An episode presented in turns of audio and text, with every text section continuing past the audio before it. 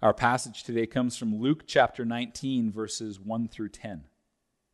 He entered Jericho and was passing through. And behold, there was a man named Zacchaeus. He was a chief tax collector and was rich. And he was seeking to see who Jesus was, but on account of the crowd, he could not, because he was small in stature. So he ran on ahead and climbed up into a sycamore tree to see him, for he was about to pass that way. And when Jesus came to the place, he looked up and said to him, Zacchaeus, hurry and come down, for I must stay at your house today. So he hurried and came down and received him joyfully. And when they saw it, they all grumbled, He has gone in to be the guest of a man who is a sinner. And Zacchaeus stood and said to the Lord, Behold, Lord, the half of my goods I give to the poor, and if I have defrauded anyone of anything, I restore it fourfold.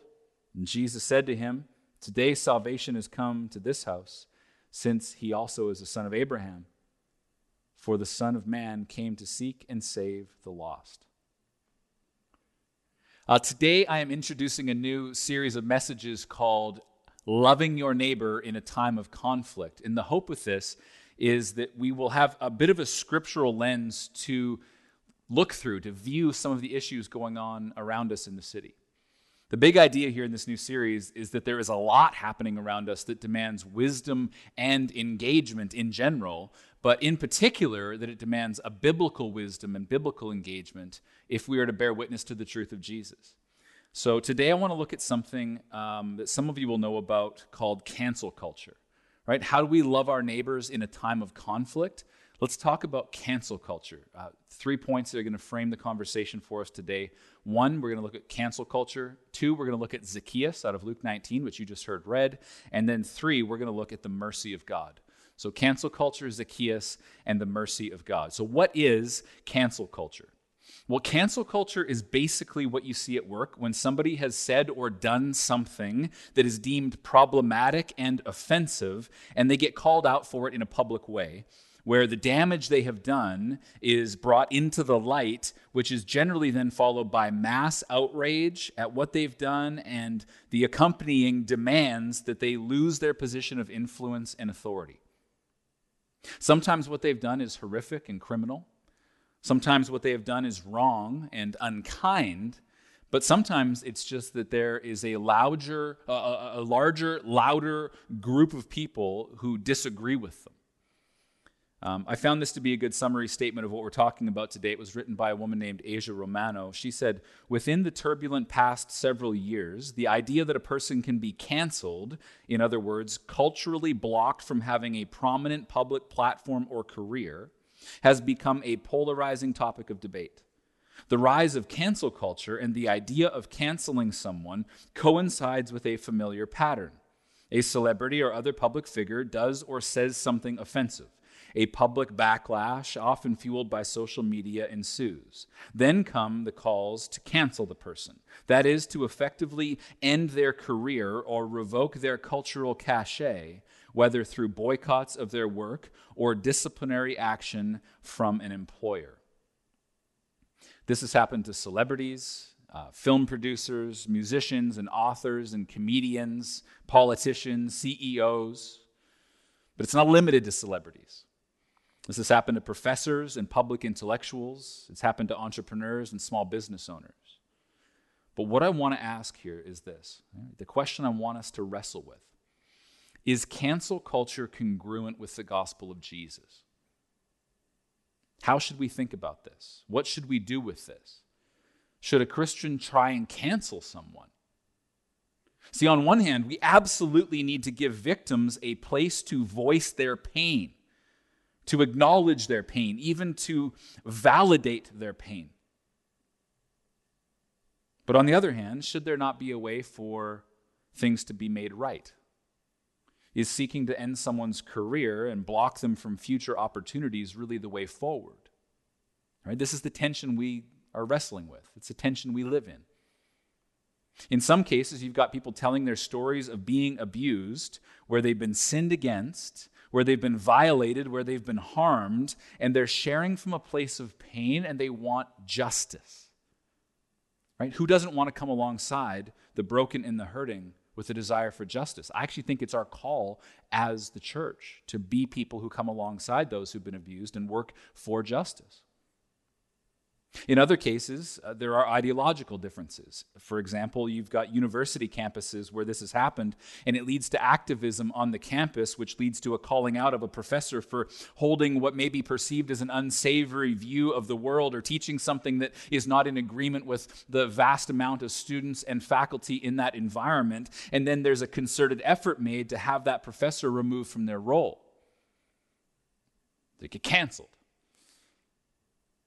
And this has taken shape in the academic settings for sure, in campuses across North America for sure, and around the world.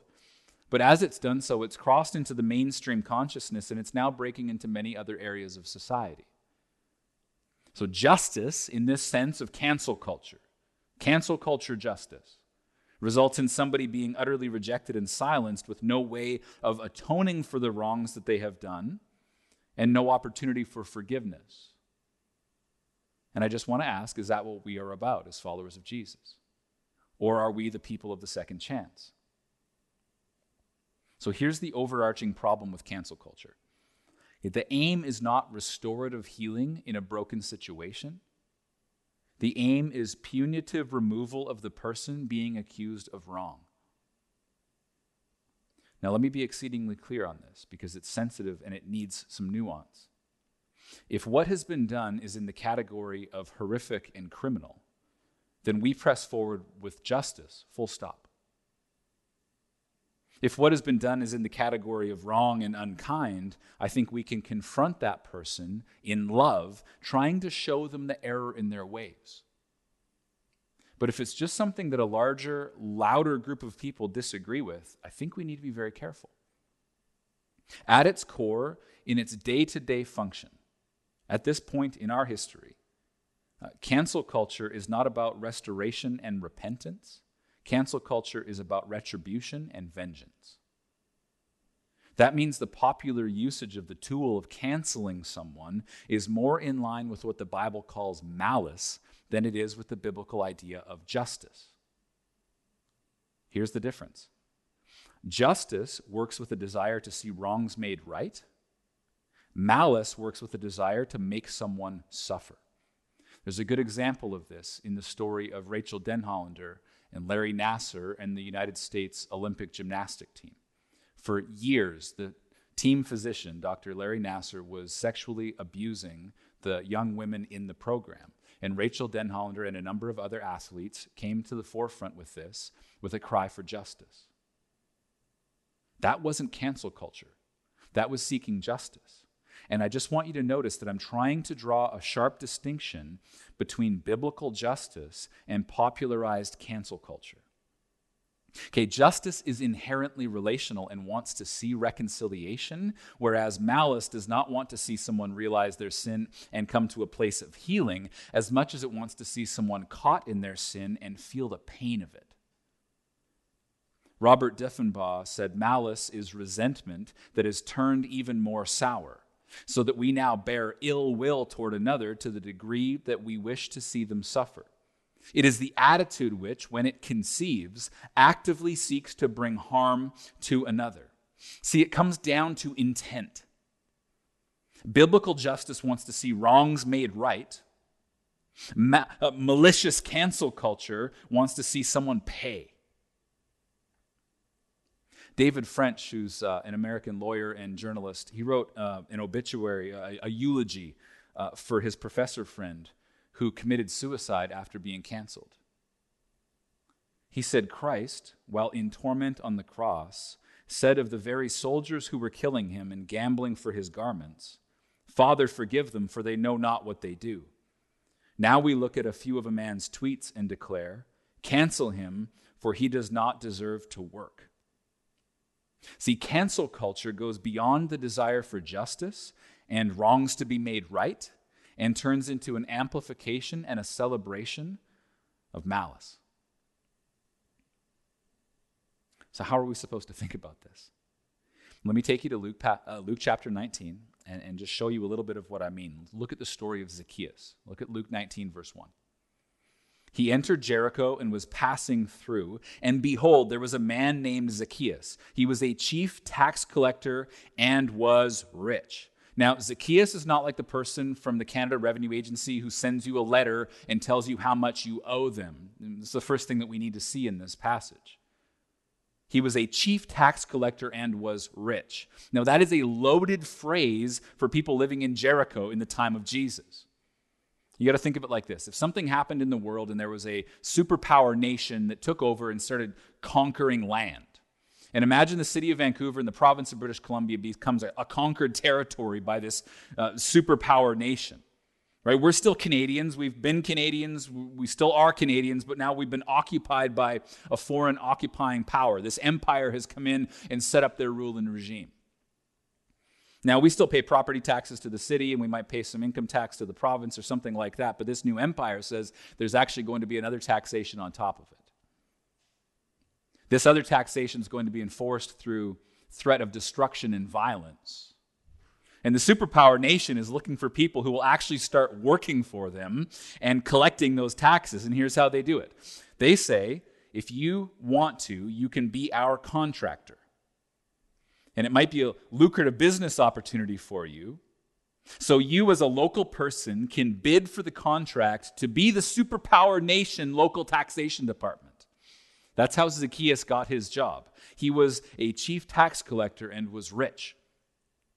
So, imagine this, right? The, the, the city that we live in is, is taken over by force, and they're looking to hire somebody to be the new tax collector of the new subjects in this violent empire, and your neighbor comes out and goes, Yeah, I'll do that.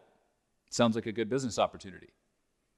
They bid for the job by saying, Look, I will collect $1,000 per person per year, and I'll deliver that unto you, O new empire. Superpower Nation says, That sounds fantastic. Thankful to have you on the ground doing our bidding. Now, here's where your neighbor gets rich. In order to recoup the cost of their investment of putting in the bid for the contract and getting a hold of it, the tax collector actually doesn't make each person pay $1,000 per year. They make everybody pay $1,500 per year, and they pocket the balance because they know that they have the backing of the superpower nation's army, and you have to pay. It's actually institutionalized extortion and you don't have a choice, so you pay your neighbor who had the audacity to side with the oppressors to rob their own people. And that's what Zacchaeus was doing, and that's why he wasn't super popular. He was a tool of the Roman oppressors, and he was using that opportunity to make himself rich. So just look back at the text, verse 1 again. He entered Jericho and was passing through, and behold, there was a man named Zacchaeus. He was a chief tax collector and was rich. And he was seeking to see who Jesus was, but on account of the crowd, he could not because he was small in stature. So he ran on ahead and climbed up into the sycamore tree to see him, for he was about to pass that way. So Zacchaeus was a chief tax collector and was rich, and apparently he was also short. Now, that's not a moral judgment, that's just a measurement of his height. But you've been to a concert or you've been to a parade where somebody who's shorter wants to see. What, what does a crowd do when somebody shorter wants to be able to see the action of what's going on? The crowd parts and you let the shorter person stand in front of you and you look over them. But not this crowd. Verse 3 said he was seeking to see who Jesus was, but on account of the crowd, he could not. It's not just that he was short and couldn't see Jesus, even though he wanted to see Jesus. It's that he couldn't see over the crowd. That's not his problem. They wouldn't let him see Jesus, they blocked his way. Because of who he was, they refused to let him see. They determined that Zacchaeus was not worthy of seeing Jesus as he passed them by. So Zacchaeus does something that I think would have probably been humiliating. He runs on ahead to the road. He climbs a tree so that he can get a look at where Jesus is going to pass by. But you got to imagine the crowd, right? most of you are either high school students or have been in high school at some point. Just a group of cool kids, the, the in crowd, laughing at the person that they've ostracized for being a person who doesn't matter. And they laugh and they point and they go, Look at Zacchaeus. He climbed up in the tree because we wouldn't let him come and hang out with us. They all know that they're in and that he is out because he sided with the oppressors and they are the oppressed. Verse 5 says, When Jesus came to the place, he looked up and said to him, Zacchaeus, hurry and come down, for I must stay at your house today. So he hurried and came down and received him joyfully. Now, now if you're in the crowd, here, here's what I think. And I, maybe I have a weird sense of humor or a weird way of seeing the Bible, but this is what I see. You're probably laughing and you're kind of giddy. You think Jesus is going to go and talk to Zacchaeus and rebuke him for his role in the oppression of his people. You think Jesus, the holy, righteous man of God, is going to go and give Zacchaeus what he has coming, right? The crowd stands back and says, Oh, Jesus is going to side with us. We're going to cancel Zacchaeus. But Zacchaeus, hearing the invitation of Jesus for Jesus to come to his place, responds with joy. Not the crowd. Verse 7 says, When they saw it, they all grumbled. He has gone in to be the guest of a man who is a sinner. This is a common theme in Luke's gospel. Jesus was always hanging around with the wrong people. In Luke chapter 5, we see this. We see it. Uh, uh, Jesus welcomed a tax collector to come and follow him, and the religious leaders, they could not believe it. It says in verse 30 the Pharisees and their scribes grumbled at his disciples, saying, Why do you eat and drink with tax collectors and sinners? And Jesus answered them, Those who are well have no need of a physician, but those who are sick. I've not come to call the righteous, but sinners to repentance. We see the same kind of thing happening in Luke chapter 15. Verse 1 says, Now the tax collectors and sinners were all drawing near to him. And the Pharisees and the scribes grumbled, saying, This man receives sinners and eats with them. So he told them this parable What man of you, having a hundred sheep, if he has lost one of them, does not leave the 99 in the open country and go after the one that is lost until he finds it. And when he has found it, he lays it on his shoulders, rejoicing. And when he comes home, he calls together his friends and his neighbors, saying to them, Rejoice with me, for I have found my sheep that was lost. Just so I tell you, there will be more joy in heaven over one sinner who repents than over 99 righteous persons who need no repentance. Christ City, listen. Jesus does not give up on the same people that we might give up on. So, what happens after Jesus invites himself over to Zacchaeus' house? Verse 8 and Zacchaeus stood and said to the Lord, Behold, Lord, the half of my goods I give to the poor, and if I have defrauded anyone of anything, I restore it fourfold. And Jesus said to him, Today salvation has come to this house, since he also is a son of Abraham. For the Son of Man came to seek and save the lost. Jesus came to seek and save the lost. Now, Zacchaeus is a socio religious outcast. He is a pariah in his own town. He is seen as an oppressor of his own people, and he has extorted them and robbed them through aligning himself with the Roman oppressors. And the crowd wants to cancel him. They don't see a way for him to atone for his sin, they don't see any hope for him for redemption. And Jesus says, What's for lunch? See, the crowd was right. Zacchaeus was a sinner, and Zacchaeus knows this. He admits this when he says that he's defrauded people. See, when the mob looks at Zacchaeus, they see a lost cause.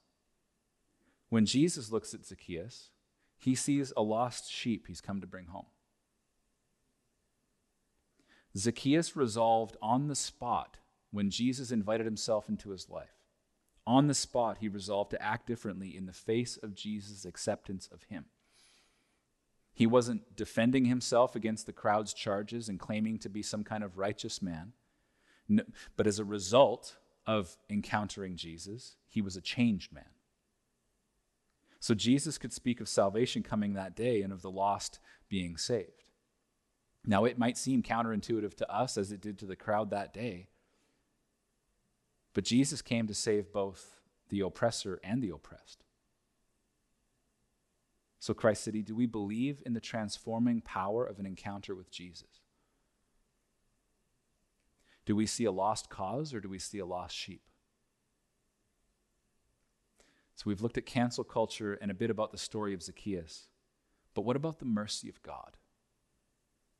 See, God is merciful. It's one of his defining attributes, and we see it all over the scriptures in the way that he relates to his people. God's mercy at work in us means we do not get what we deserve, which would be condemnation, but that we get what we don't deserve, which is grace and salvation by grace alone. So Paul the apostle knew this well.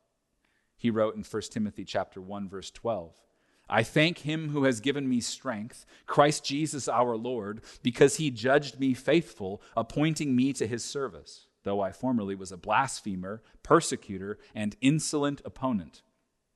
But I received mercy because I had acted ignorantly in unbelief, and the grace of our Lord overflowed for me with the faith and love that are in Christ Jesus. The saying is trustworthy and deserving of full acceptance that Christ Jesus came into the world to save sinners, of whom I am the foremost. But I received mercy for this reason, that in me, as the foremost, Jesus Christ might display his perfect patience as an example to those who were to believe in him for eternal life. See, God is merciful. But he's merciful with a purpose that the world might know his saving love. See, the mercy of God at work in us means that counterculture is at odds, or pardon me, cancel culture is at odds with the gospel itself. See, the way of cancel culture is retribution, but the way of kingdom culture is redemption. Cancel culture looks at a person in their worst moment and attacks them with malice. Kingdom culture overcomes the worst moment in a person's life with the mercy of God. When Paul says this in 1 Timothy, we know that he's the one who oversaw the stoning of the first Christian martyr in Acts chapter 7. But here he is proclaiming the mercy of God.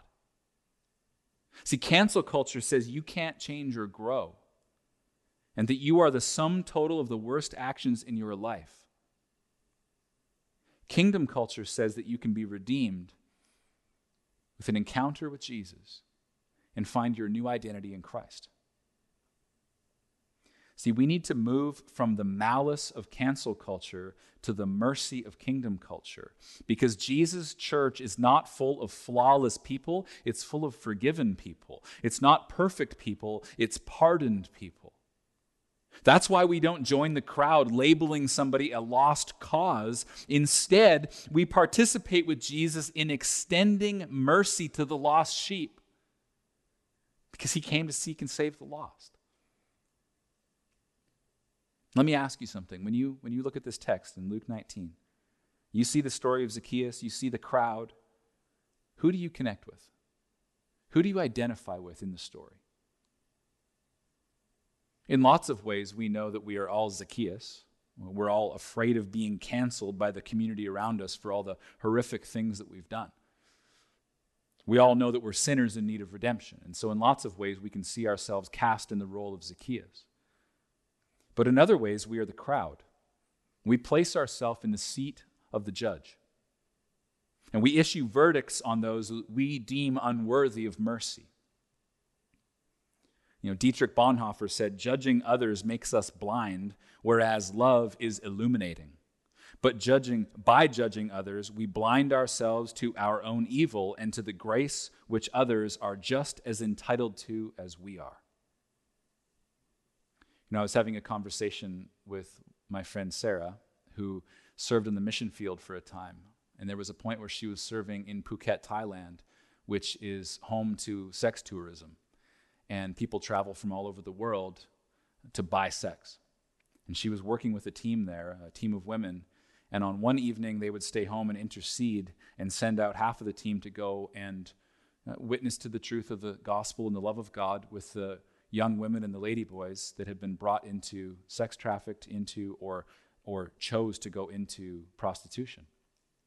And so she had built a relationship with a young woman, and she had gone out that night while her team was at home praying for her, and gone out that night to go and share the gospel with her to show that there's a, another avenue through which she might find a way to live than doing what she was doing. And that young woman had already booked an appointment that evening and had gone out a bit earlier. And so Sarah found herself sitting at a bar, and when she told me this story, it, it gripped me.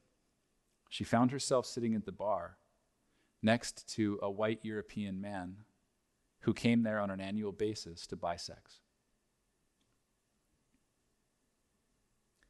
And the realization that she had in the moment was that she was called to love him too. Not to sit in the seat of judgment, that yes, what he was doing is abhorrent and sinful and damaging and dehumanizing. And she was there to evangelize and bring hope to people who were in a bit of def- desperate situation. But she had the realization that she was called to love him as well. Speaking prophetic truth to power and calling out sin doesn't mean that we have to withhold the opportunity for a person to change and enter into the mercy of God. We seek to see lost people restored, not rejected. And we do that by inviting them to Jesus, not by isolating them from Jesus, like the crowd in Luke 19.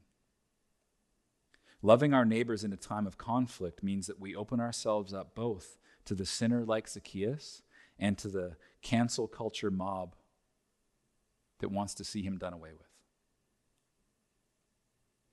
Titus chapter 3, verse 1 says, Remind them to be submissive to rulers and authorities, to be obedient, to be ready for every good work to speak evil of no one, to avoid quarreling, to be gentle, and to show perfect courtesy toward all people. For we ourselves were once foolish, disobedient, led astray, slaves to various passions and pleasures, passing our days in malice and envy, hated by others and hating one another. But when the goodness and loving kindness of God our Savior appeared, He saved us, not because of works done by us in righteousness, but according to His own mercy, by the washing of regeneration and renewal of the Holy Spirit, whom He poured out on us richly through Jesus Christ our Savior, so that being justified by His grace, we might become heirs according to the hope of eternal life. This is the gospel of Jesus at work in us that we are mindful of who we once were and that we know who we now are in Him. See, I want you to think about Luke chapter 19 and notice that while Zacchaeus desired to see who Jesus was, that it was Jesus who invited himself into Zacchaeus' life. See, if we allow cancel culture to be the operating system of how we engage with the lost and the broken city around us, we may find ourselves in the position of the crowd who are blocking the way to Jesus. We must work for justice and reconciliation and redemption with love. Yes and amen. But we must not aim for justice with our hearts full of malice and the desire for retribution, or we miss the mark. If we are followers of Jesus, we need to be reminded how much we have been forgiven because apart from the mercy of God in my life, you would have canceled me too. If you're going to celebrate communion with your house church right now, uh, just invite you to prepare the elements. As we celebrate communion, we do so in community. We do so with repentance. We do so with the full knowledge of the saving work of Jesus, who gave himself in our place and for our sins. When we celebrate communion, we're taking the bread and the wine as a picture, symbols of the body and blood of Jesus. Jesus' body was broken for us. He died in our place and for our sins, and his blood was shed that we might find atonement that we so desperately need. If you're a follower of Jesus, go ahead and celebrate communion together with great joy. If you're not a follower of Jesus, hold off on communion. But my goodness, why don't you reach out to us and let us know who you are and how we might get connected with you? We would love to connect you to the life and community of Christ City. We're gathering in person, but we're also gathering in house churches and community groups in all kinds of different ways. We would love to get to know you and to be able to point you to Jesus in a more full way. You can always email us, info at christcitychurch.ca, or you can email me, Brett at christcitychurch.ca. It'd be my joy to have a conversation with you about the good news of Jesus. Let me pray. Father, I thank you for your mercy, in that you did not give me what I deserved, nor have you given any of us who are in Christ what we deserved. You've given us much better. You have lavished us with grace through the finished work of your Son Jesus on the cross. Through his finished work, we know that we can come before you boldly And we can declare that we find ourselves grafted into Him, united to Him, and trusting Him with all our faith and all our hope. Anchored in Him, we know that we can do this, and we know that when we do, you receive us, you welcome us. Pour out your Spirit upon us, that we too might be vessels of mercy in the city in which we find ourselves. Help us to be good news people in Vancouver. Help us to think well, to be full of love, to extend your mercy to those that our culture thinks don't deserve it. We pray this in Jesus' name. Amen.